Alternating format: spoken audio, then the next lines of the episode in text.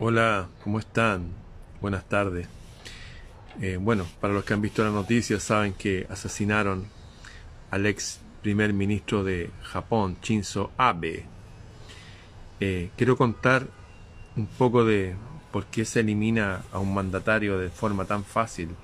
¿Quién era Shinzo Abe? Bueno, él era muy creyente en las tradiciones japonesas. Aquí tenemos a Izanagi e Izanami estos son los dioses creadores del Japón. son los dioses del cielo, que es un matrimonio, que crearon el mundo, los crearon a ellos. Era una persona creyente que estaba absolutamente en contra de las ideologías de género y estas cosas de la educación sexual en los niños, de hacer que niños pequeñitos se enfrenten a temas que no son para ellos. Además que hizo algo muy interesante. Eh, bueno, él vino de una familia de políticos, estudió en Japón, en Estados Unidos. Él empezó a hablar que los famosos criminales de guerra de la Segunda Guerra Mundial japoneses no eran criminales de guerra. Él propuso una revisión histórica, que se enseñara la verdad, porque nos estaba enseñando la verdad en Japón. Así que voy a hacer un pequeño resumen un poco para que entiendan por qué lo asesinaron. Aparte de estar en contra del sistema, ser alguien contra el sistema, especialmente estas ideologías de género, esta de, de, generar a los niños, eso es, de generar a los niños, desarmar la familia. Eh, él consideró que hay una parte de la historia que no solamente está mal contada, sino que perjudica, los perjudica a ellos y a los humanos. En los años 40, algunos países decidieron desconectarse del sistema bancario internacional y empezar a hacer de su mundo su país una mini sociedad, sin tener que depender de las políticas inflacionarias externas. Por ejemplo, ahora están subiendo los precios en todo el mundo de todas las cosas y nos dicen que es por la guerra en Ucrania. Oh, la guerra en Ucrania. Debido a la guerra en Ucrania es que eh, los arriendos valen el doble, las contribuciones subieron, subió el pan, el gas, la gasolina, el querosén. Ellos se desconectaron de eso. Países como Japón, como Italia, parte de Francia, ciertamente Alemania, países africanos, qué decir de Argentina, dijeron, oye, basta de esto. Entonces, eh, este primer ministro, estaba diciendo ahora en esos discursos que él pretendía una revisión histórica, que los famosos criminales de guerra de la Segunda Guerra Mundial no son los criminales de guerra, los criminales de guerra son los que ganaron la guerra. ¿Me están escuchando? Por eso los que vieron cómo lo mataron, dicen, oye, que fue un tipo que lo mató de un disparo con una pistola hechiza, una pistola fábrica ustedes van a ver que hay dos explosiones. Hay una explosión que genera muchísimo humo. ¿Las balas generan tanto humo? No, ¿cierto? Bueno, estamos eh, frente a un magnicidio debido a un hombre que está en contra de estas políticas generales del mundo que nos van a llevar al, al ateísmo. Él creía en Izanagi y Izanami, los dioses del cielo. Esto los pintó mi madre a propósito, ahí me los regaló él creía los dioses del cielo, estaba en contra de las ideologías de género, de la forma que se está administrando el mundo, especialmente en la educación de los niños, estaba a favor de una revisión histórica, porque la historia que se está enseñando no es verdad, no es verdad, no existe la historia como nos enseña, no es verdad, y que los criminales de guerra de la Segunda Guerra Mundial no son criminales de guerra, son gente que defendió a su país en contra de los banqueros usureros del mundo. ¿Les queda claro? Pero lo dijo este señor Shinzo Abe, que fue primer ministro, descendiente de gente súper poderosa.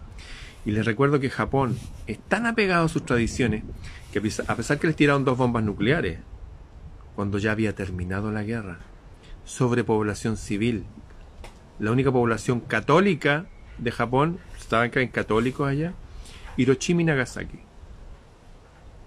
Y el bombardeo más grande de la historia de la humanidad fue en, en Tokio. En Tokio tiraron todas las bombas que les sobraron. Ustedes saben que las bombas se degradan con el tiempo. Para no echarlas a perder, se las tiraron ahí. Hicieron forados, cráteres gigantescos. Él estaba, chin suave, aparte de contar la verdadera historia, estaba en contra de las ideologías de género que los banqueros del mundo, a través de sus ONG, financiando partidos supuestamente progresistas, nos están metiendo a nuestros niños. Estaba en contra de todo eso control artificial de la población. Resulta que Japón es muy especial Japón, este mundo de los samuráis. ¿Se acuerda lo que significa samurái?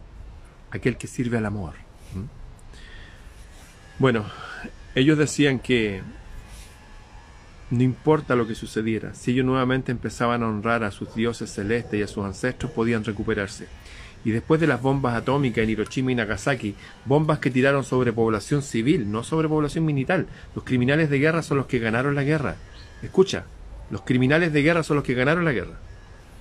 Bombas que tiraron sobre población civil, que hoy día, todavía después casi más de 70 años, todavía nace gente deforme debido a las radiaciones que hubieron ahí.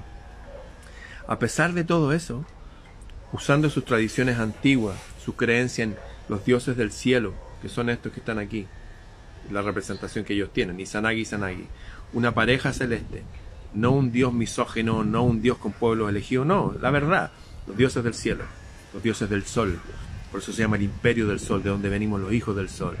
Bueno, ¿qué es lo que hizo este hombre? Fue, empezó a hablar en contra del sistema de nuevo, y le tienen miedo a Japón, porque a pesar que les tiraron bombas y todo eso, en pocas, no sé, en 10 años, se lograron empoderar siguiendo las leyes espirituales que hay que honrar a los dioses del cielo y a los ancestros.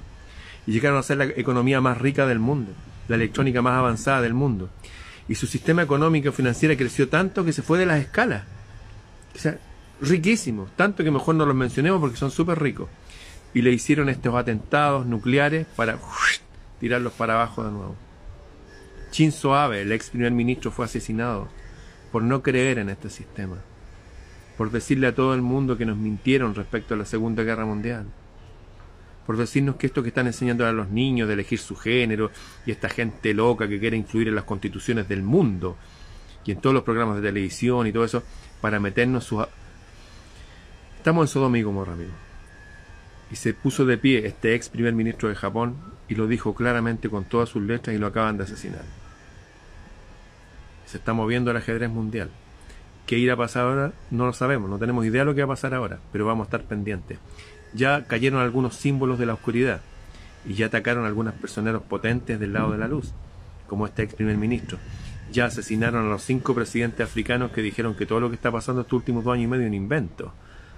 Cinco presidentes asesinados. Y ya esos inventos farmacéuticos que se probaban en África ya no se prueban en África, se prueban en Argentina y en Chile. Y los chilenos y argentinos no dicen nada porque son unos pelotudos, no tienen idea de lo que está pasando. Ellos se prestan a lo que dice la autoridad.